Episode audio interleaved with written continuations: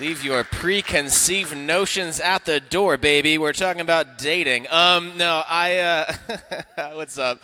If you're new here, sorry. Uh, no, I. my name is Rudy. I'm really glad uh, to get to be here with you tonight. Um, we are continuing a two-week series called Singleness and Dating, wherein we have talked about singleness and dating. Amazing, right? So creative. Um, I. I am very excited for next week, though, as Katie and I get to kind of co-teach that on, on how to win the winter. So, so be sure to come back. Bring somebody with you. It's going to be a sweet time. Um, but we are continuing in in this series. And remember, last week we, we kind of laid down. There's there's two categories uh, to this that the Scripture talks about in relation to kind of our uh, relationship status, and it's married and and unmarried. And we're hanging out in the unmarried category because that's the vast majority of the room. Uh, it's singleness and and and dating and hmm, how do I? I've thought about how I want to start this a couple different ways, so I'm just gonna I'm just gonna rip here a little bit. I uh, am going to teach this text, um, but I really like as I've like thought about this time and prayed about this time. I have thought like, how can I be just like kind of big brother Rudy and help you like like kind of help like look back and say don't make these same stupid mistakes that I made um, but but also say man where, where we should be moving towards pointing towards uh, uh addressing is towards like this beautiful picture in scripture and I've had this verse on my mind um, as I've been praying for you. If you just permit me to go off kilter a little bit here, um, in 1 Corinthians chapter six, which we have a late night tonight. Jared will talk a little bit about it. Um, but uh, we'll, our late night will be in 1 Corinthians 6. But there's this piece of this verse in 1 Corinthians 6 uh, where Paul is talking and he says, You were bought with a price. And, and what has been on my heart and mind as I've been thinking about this text um, in part has been uh, some of those the messages that i've heard about dating i've honestly left the room sometimes. When i was a student i remember leaving the room being like oh my gosh like i suck and this all sucks and i'm afraid and this is bad. And and what i i so badly like want as i've been thinking about you and thinking about this time is for that that reality of 1 corinthians chapter 6 where it says you were bought with a price to just really set the tone now, if you're hearing that and you're like, what the heck does that mean? Um, it, what's being referred to there is Paul saying to the Corinthian church, and as we're hearing it to us today, you were bought with a price, that the price that was paid for Jesus Christ to buy us out of our sin and into salvation uh, was his shed blood on a cross for our forgiveness. And, and I I think there's two things at least that I just want to set the tone for this tonight as we step in and talk about dating. Um, two things that, that I think are very clearly communicated to that. And, and one is how deeply you are loved, and the other is how highly like God values you. You, you're so loved that in Jeremiah 31, verse 20, I just stole Michelle's Bible to make sure that I got the reference right. She was like, Where's my Bible? And I'm like, I've got it, sorry. Um, it says that God's heart earnestly yearns for his people. Like the, year, like the depth of the desire and love of God for those who are His is so like palpable and so strong that it's his, it's Him like yearning, longing, desiring, caring so deeply for His people. Uh, I know that He loves you because the the text Jesus Himself in John chapter three says, "God so loved the world that He sent His only Son, that whosoever would put their faith in Him might not perish but have everlasting." Life, that his love for you is so potent and so strong and so beautiful that, that Romans chapter 5, verse 8 would say uh, that while we were, that God shows his love for us in this, that while we were still sinners, Christ died for us. Like there's such a high degree of love, and that love is shown to you, impersonated and personified towards us through Jesus Christ, who lived a perfect life that we could never live and died the death on the cross that you and that I deserved. He took the punishment our sin deserved, separation from God, uh, uh on himself, so that we who put our trust in Jesus might know that we are loved and, and that he earnestly loves us. He delights in that, that, that God loves you in the same way that he loves Jesus, Christian. Like that is an incredible thing to start to wrap our minds around the beauty and depth of that love. But it's also the, the reality that you were bought with a, with a price, that it was a costly love. That it was Jesus Christ saying, I love you to the point at which I'm willing to die for you so that you might be a part of the kingdom of God, so that you might have eternal life, so that you might have salvation, so that you might be free and forgiven of your sin. And so all of that sets the tone, the love and the value of God as he looks at you, Christian the love and the value of God to send his son to save you uh, if you were to put your trust and faith in Jesus Christ, even tonight, you're not a Christian here, like his love and affection, those things are still t- uh, uh, offered and available to, to you through Jesus Christ. That's the, that's the tone that's set as we step into dating. I want to take a, that, that, that tone through the gospel and, and talk about it in a way um, that is so I want to be really clear. I want to be really gentle. I, I, and what I want most of all is, is, for you to understand like the love and value of Jesus Christ towards you makes this topic important because he didn't give you relationships to add confusion and resentment to your life. Like, like relationships don't have to be a place where that all gets muddled up. The love of God and the value of God towards you, Christian, then can get muddled up in our relationships with one another. I've experienced it, perhaps you have as well. So I want to get into dating I'm going to talk a lot about like the who of dating, a little more than the how of dating. Like we could get into like all the idiosyncratic like pieces of like the how of dating, right? Like I could say clarity is kindness. Like you should be really clear about what you expect, and you should be really clear uh, about if you're asking someone out on a date or not. Like don't do the, like the date zero thing, like men, women, like like that's a weird. Like all these different pieces that we could get into, but I really want to focus in on the the who of dating. Does that sound sound good? That, that's that's the tone I want to set. That's kind of where I want to step step into tonight as we move towards Matthew chapter 5. So, to, to set the pace, there's a woman in our church, Bridget, who was recently talking about singleness. And I, I thought this quote that she dropped was really, really cool when she said, Marriage is a beautiful picture of the gospel because it reflects the intimacy of Christ. And singleness is a beautiful reflection of the gospel because it's a picture of the sufficiency of Christ. That's pretty good, right? Bridget's a part of Doxa, like, like, like a really sweet quote. Um, I, th- I thought that was excellent. And tonight we are going to be talking about what commonly bridges these two, singleness and marriage, together, and kind of the modern West, which is, is dating. Now, if you were to ask me in late high school, early college, like how I describe dating, I would say that it was kind of like trying to play hopscotch in a minefield. You're just, you're just like, you're just, like, it just feels like I have no clue what's going on, and this feels like dangerous. I like, I have so many dumb stories from when I was from when I was dating. I, I, I once broke up with a girl in high school. this is terrible. By telling her that I could only have one love in my life and that that love was tennis. and I just, I don't recommend that. Like, that's dumb. That's bad. Um, no one taught me the rules of social groups, so I then dated her best friend and her friend and her friend. Like, I was just, it was just not good. It was not good, okay? It was not good. so my my general approach to dating was to view it as recreation and consumption. That dating is just some fun thing to do, and I want to date so that I can get something from this person and out of it. Now, it's a very immature, low view of dating, especially when you catch that from the person that you're dating. So, a couple again, a couple stories from my own life. Um, it's like when the person that you really trusted cheats on you repeatedly and hides it from you and then lies about it over and over and over again. Or, this might sound specific, um, when someone tells you that God told them not to date right now. Now, don't, that God card, we're not to deal with it, y'all, but just like buck up and just say, I don't want to date you anymore. Don't blame God for your problems. Um, sorry. Okay.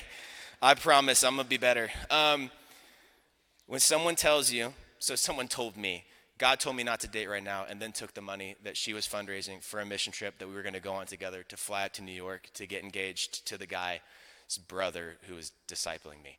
Um, that's a gnarly story, right? It, it, was just not a good spot. Like, like just some weird experience around dating. Now, dating could cause a whole list of questions and problems and tensions to pop up in your mind, but let's get into it. Like, what is dating, and what's God to say and have to say in the text about dating? Now, we're to deal with that second question first. Um, there's no text in the Bible that directly addresses dating. Specifically as a practice that we understand now in Western culture. That's because dating didn't exist until about 150 years ago. It's, it's relatively young on the world scene. However, the essence of dating, what dating is, I believe is actually talked about at length in the Bible. So before we get into the text, we're going to lay out our term. What is dating? Note takers, here's my main idea for a talk on dating. Dating is a practice of discernment. Dating is a practice of discernment. There's more I could add to it, but I think I'm going to sit just right there. Dating is a practice of, of discernment.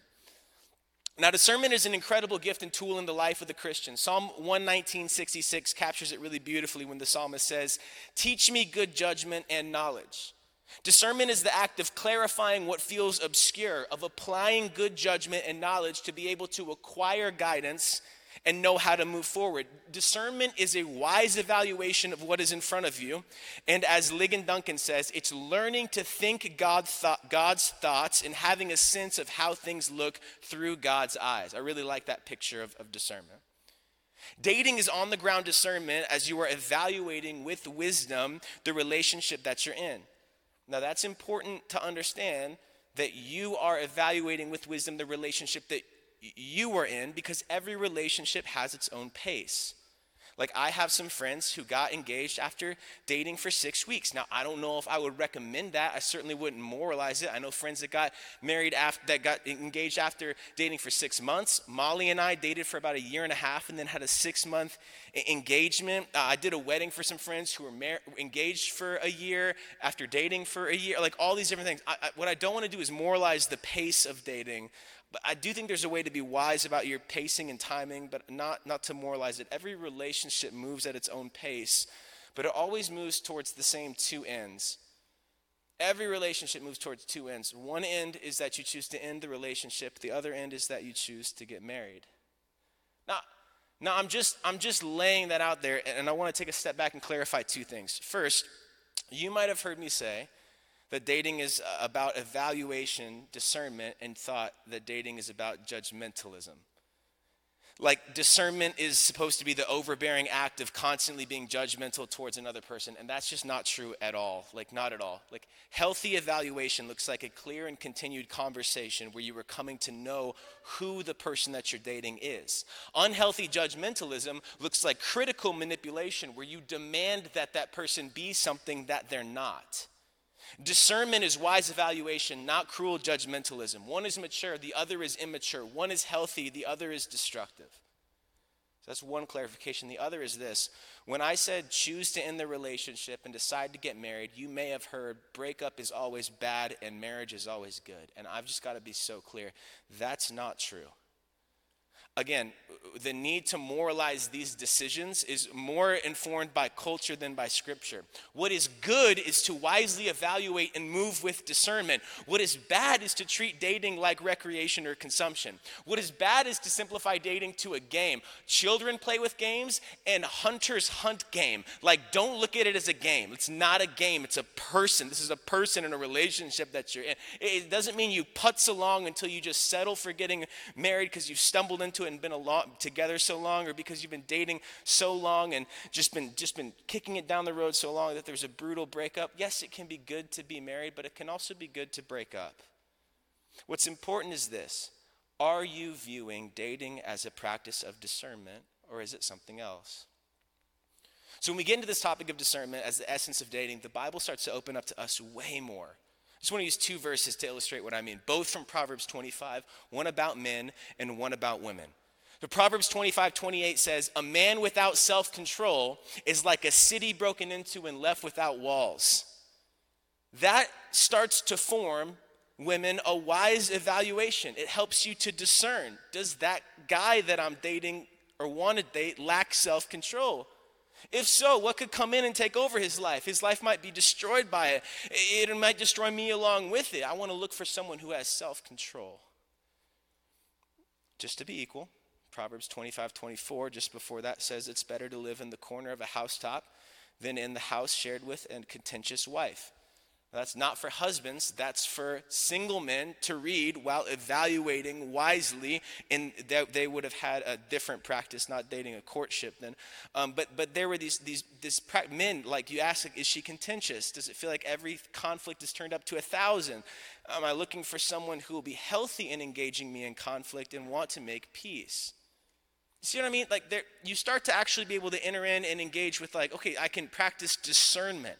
I can start to wisely evaluate within my dating relationship. Now, I'm going to say this, I'm going to come back to it, but I want to hit it now. Evaluation is always going to start with yourself, and then it's going to move into your relationship. You start with you before you move into the other person and you two together, but evaluation is still so important.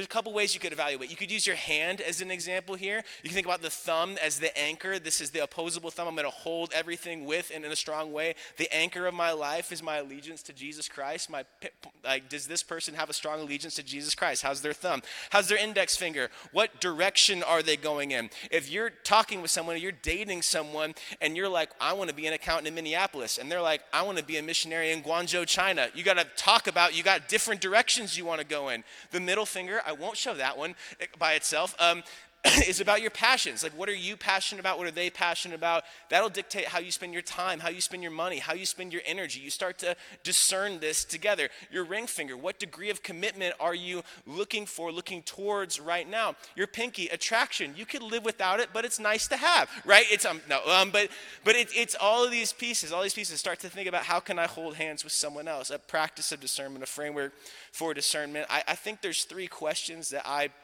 personally like to encourage men and women to ask when discerning and dating, and, and it's these Who are they really? Where are they headed? And who are you when you're around them? There's three good questions to consider as you're discerning in your dating relationship. And, and it all comes down to this Who am I looking for? Like, actually answering that question, like, who am I looking for? As I'm dating. And, you can get and give tips all day on how to date. We could spend the rest of our time talking about how to date. We spent some time on that in the spring. We've got a late night on our podcast you could go check out. But I want to spend the majority rest of our time on this question Who are you looking for? now we can get into our text Matthew 5. This is the beginning of what's called the Sermon on the Mount, where Jesus teaches through the sermon what a follower of Jesus, a disciple of the kingdom of God, is supposed to to be like.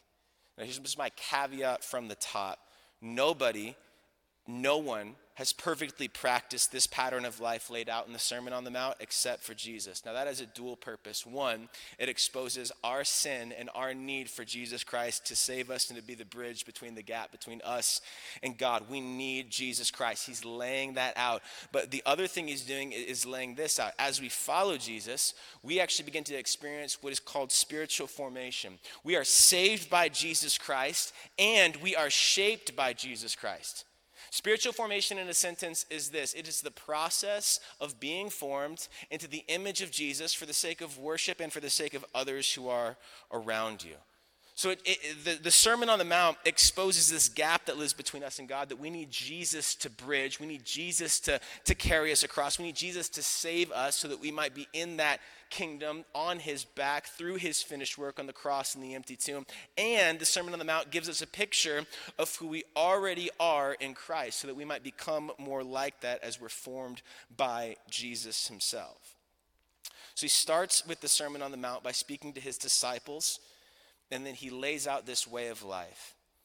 So, as it relates to discernment, wisely evaluating who we're looking for, we're looking for practice and passion as it relates to what Jesus says here, specifically about these first few verses, what's commonly known as the Beatitudes, which talk to the character of the disciple, who they actually are. It's been said that character is who you are when no one else is looking, and that's important because who you are in secret, Salt Company, is who you actually are.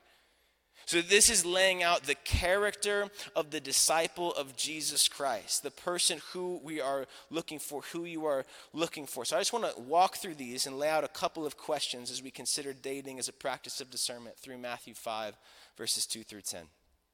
So, first, check, check this word out that starts each of these it's blessed.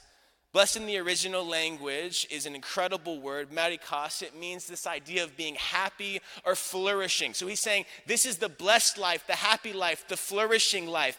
And what, what, what is being communicated here is that he's laying out a character and a way of life that not only leads to happiness and leads to blessing, leads to flourishing, but also causes other people around that person to experience happiness, blessing, and flourishing. He's saying this is the better way, this is the way of Jesus that by nature is going to cultivate this kind of blessed life in them and for those who are around them.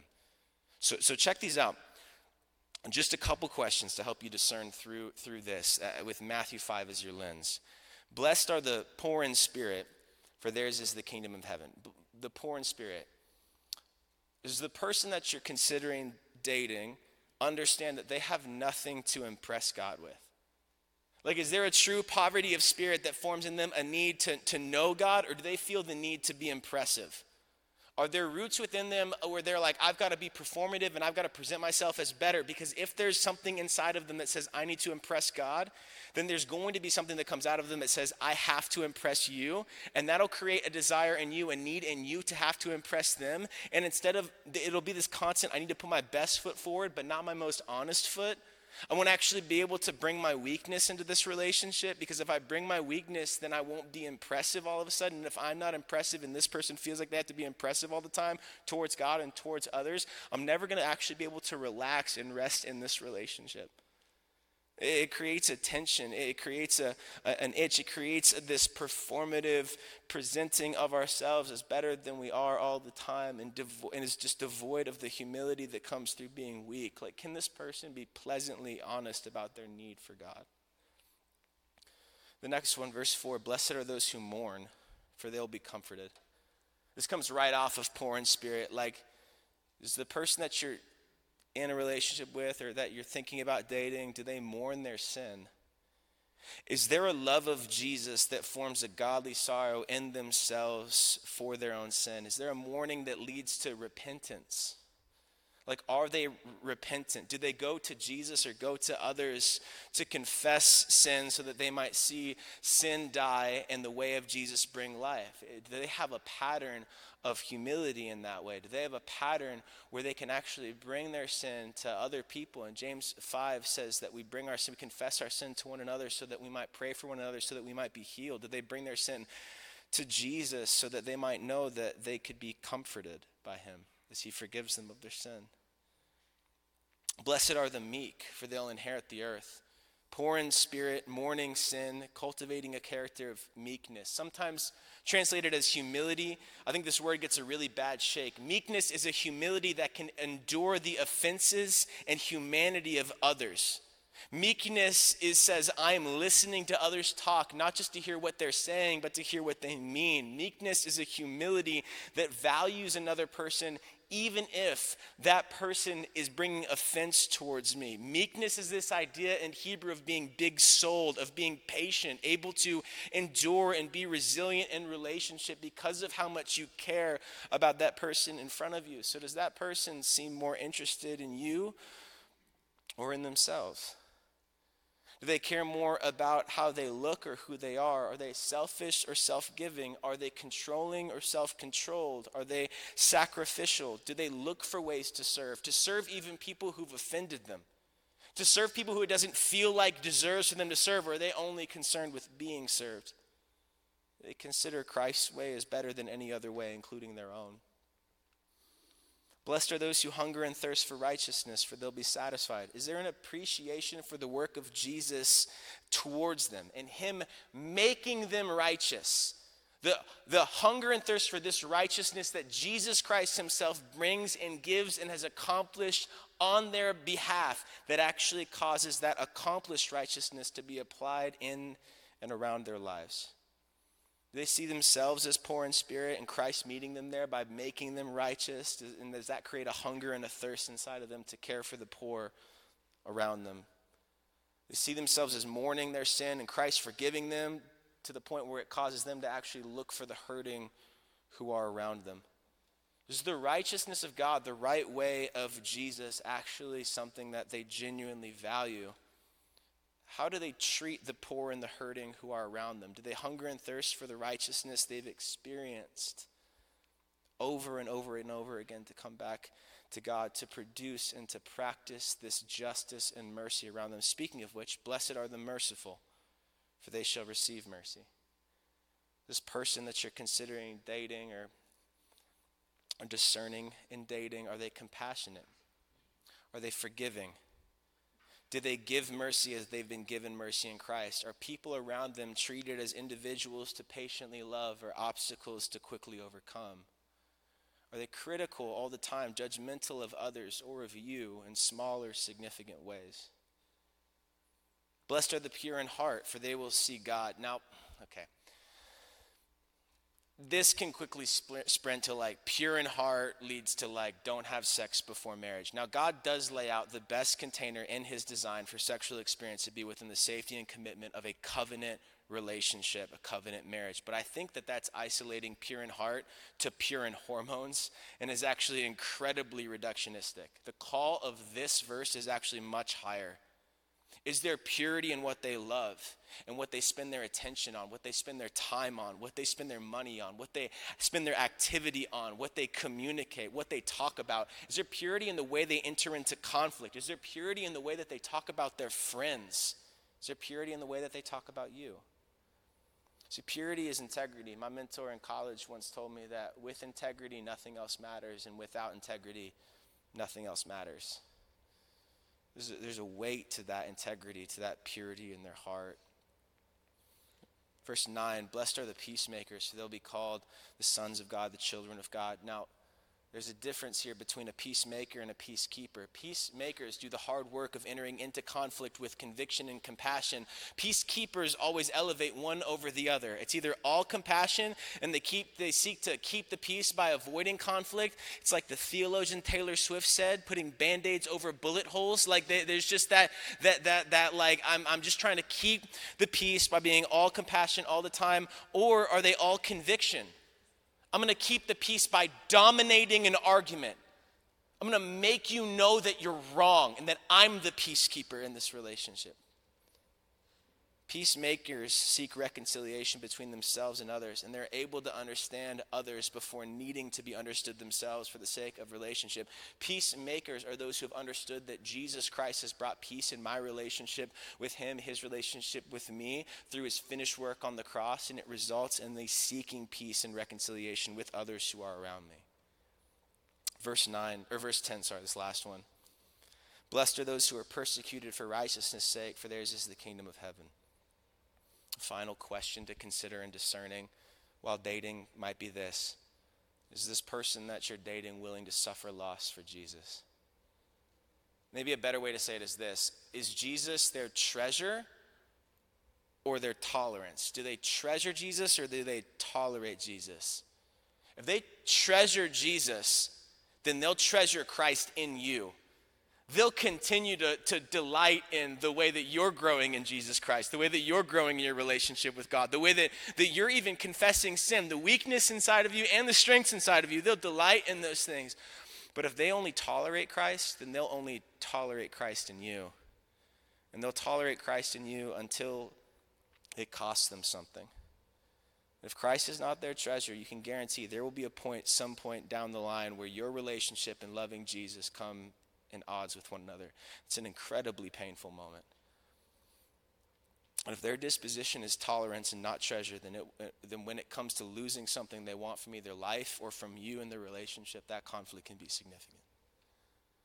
All right, so these are just a few words of Jesus, a few uh, verses to, to, to consider and discern through as Christ is laying out the clear character of a Christ follower a picture to wisely evaluate and use as a discernment in dating as you consider who it is that you're looking for. All right, now let's collectively take a deep breath, okay? Um, no one hits these perfectly. I'll go first. I was writing this this week and was convicted about how I've been trying to escape being meek I've been convicted about how I've been trying to bend towards peacekeeping in conflict because there, there's pieces of both of those that just feel like they cost a lot right now, and I feel tired. I had to repent while looking at this list, which is partially the point of it It's for us to recognize that we aren't perfect, but that we also aren't what we once were. Remember, we need to consider not only who that person is or where they're heading, but also who we are around them, which brings me to our final movement. I'll lay this out and I'm going to take my seat here in a moment. While this is a picture of who you're looking for, it's also a picture of who you're looking for is looking for. Uh, remember, discernment starts with yourself and then moves to others. So don't just run through this list for the other person, run through this list for you. These words of Jesus about the character of the Christ follower.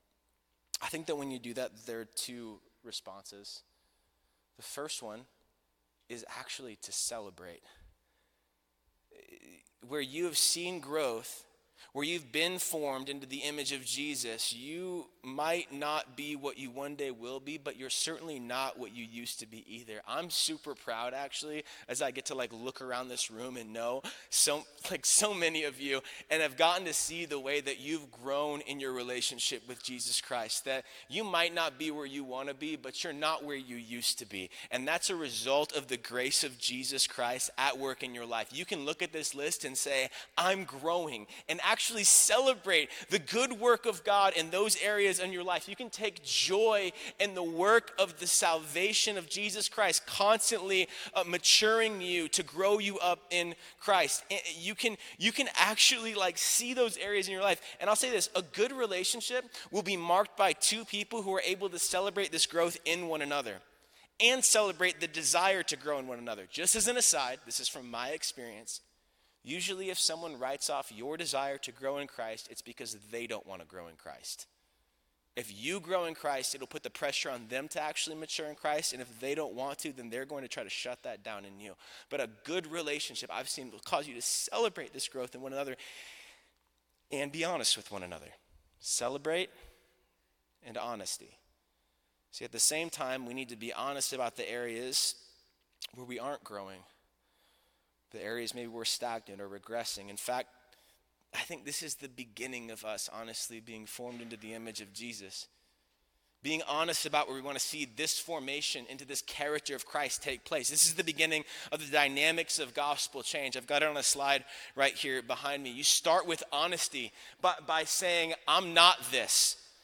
You, you have the introspective, honest moment when you're like, this isn't me for me it was i was reading it this week and i was like i've, I've not been a peacemaker recently. I, i've been bending towards peacekeeping. This isn't me but then I've got a vision that because of the gospel, this is who I am in Christ. I'm becoming more of who I already am in Christ. That if Jesus is inviting me to be a peacemaker, that means He'll give me everything that I need to be a peacemaker. He's given me everything I need for life and salvation. Why would He not give me everything else that I need to love and follow after Him? So I can trust that He's going to actually give me what I need as I follow after Him, which then leads into intention. What, what's my next step as I'm trying to lean into this? But I don't want to just white knuckle it. I'm not out there on my own because I've got a means as well that the same grace that saved me is the same grace that empowers me to change as well. Honesty, vision, intention, and means, the dynamics of the changing work of the gospel as we love and follow after Jesus. You see, Jesus saves us, but he also shapes us.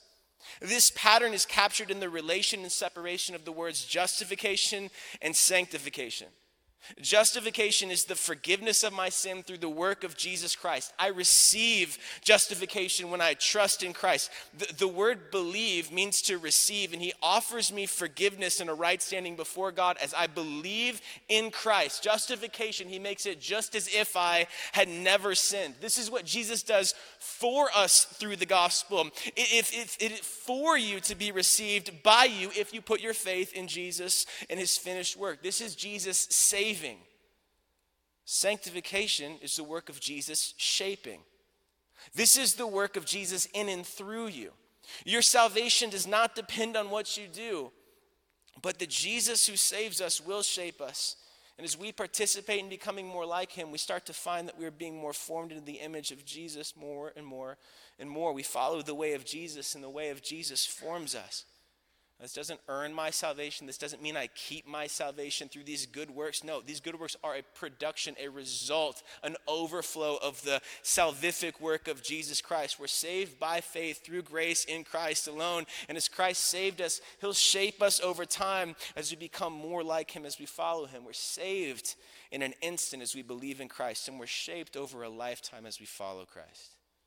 So as you date, as dating is a practice of discernment, perhaps I could close it down like this that as you date, you should discern, wisely evaluate if the person you're dating has been saved by Christ, is being shaped by Christ, and will help you love and follow Jesus, who they are, where they're going, who you are around them. Saved by Christ, being shaped by Christ, and will help you love and follow Jesus. After that, you may have preferences. You may have every how that, that you want to apply in that. I, and we can get into all of that in different ways, different spaces. But who is it that you're dating? Saved by Christ, being shaped by Christ, helping you love and follow Jesus. If you're going to lock into a standard of who, I think that's a place to start. So, just for a moment of focus and concentration, I want to give us a, a, a chance to respond. So, I'd ask you to close your eyes and bow your heads here just, just for a moment. And I just want to ask two questions and give you room to respond. The first is, is this Have you put your trust in Jesus? More important than any other thing, more important to me than, than you dating the right person is you having a right relationship with Jesus Christ. I care that you date the right person, but I care, frankly, so much more that you'd have a right relationship with Jesus, Jesus Christ, who lived the perfect life that you could never live and died the death on the cross that you and I both deserved. Jesus Christ, who's through his death, we see the love of God on display as God comes down through Christ to save us, to rescue us, to die for us, to take the punishment, the weight that our sin deserved, the enslavement to sin that we were experiencing, and take it on himself so that we might know freedom so that we might know forgiveness, so that we might be brought into the family of God, saved, eternally, promised life with God forever, not because of what we've done, but because of what Christ has done. Have you put your trust in Jesus? That's number one. And number two, if you have, then I want you to consider that list of the Beatitudes poor in spirit, mourning, humility, hunger and thirst after righteousness, merciful, pure in heart, peacemaking, willing to suffer loss for Jesus. And just where you are, I want you to start with you. Where do you need to celebrate the work of God in you. Just think back over the last year. How have you seen Jesus shape you, transform you, change you more to the image of Himself? And then, as you celebrate, also be honest. Be honest. Where does it feel like you need Him to shape you? Ask Him.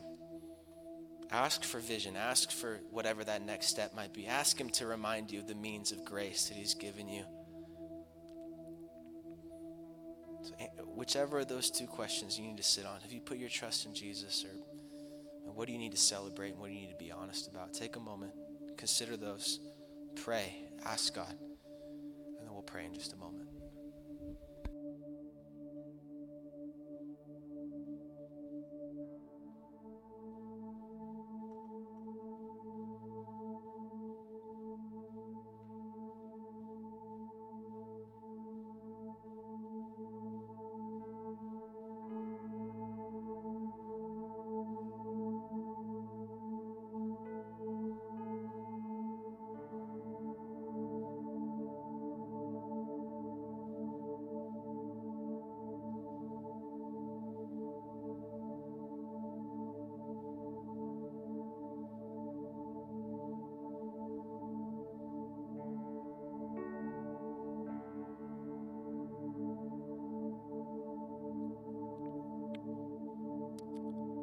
Jesus, would you help us to have a clear picture and a clear vision of your love?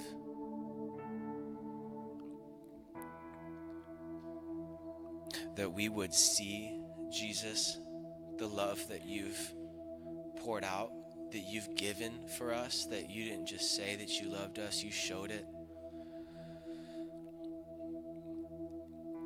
God, that for every person in this room that hasn't put their trust in you as Lord and Savior, that it would be um, through the picture of the cross and of the empty tomb that, that your love would be on display.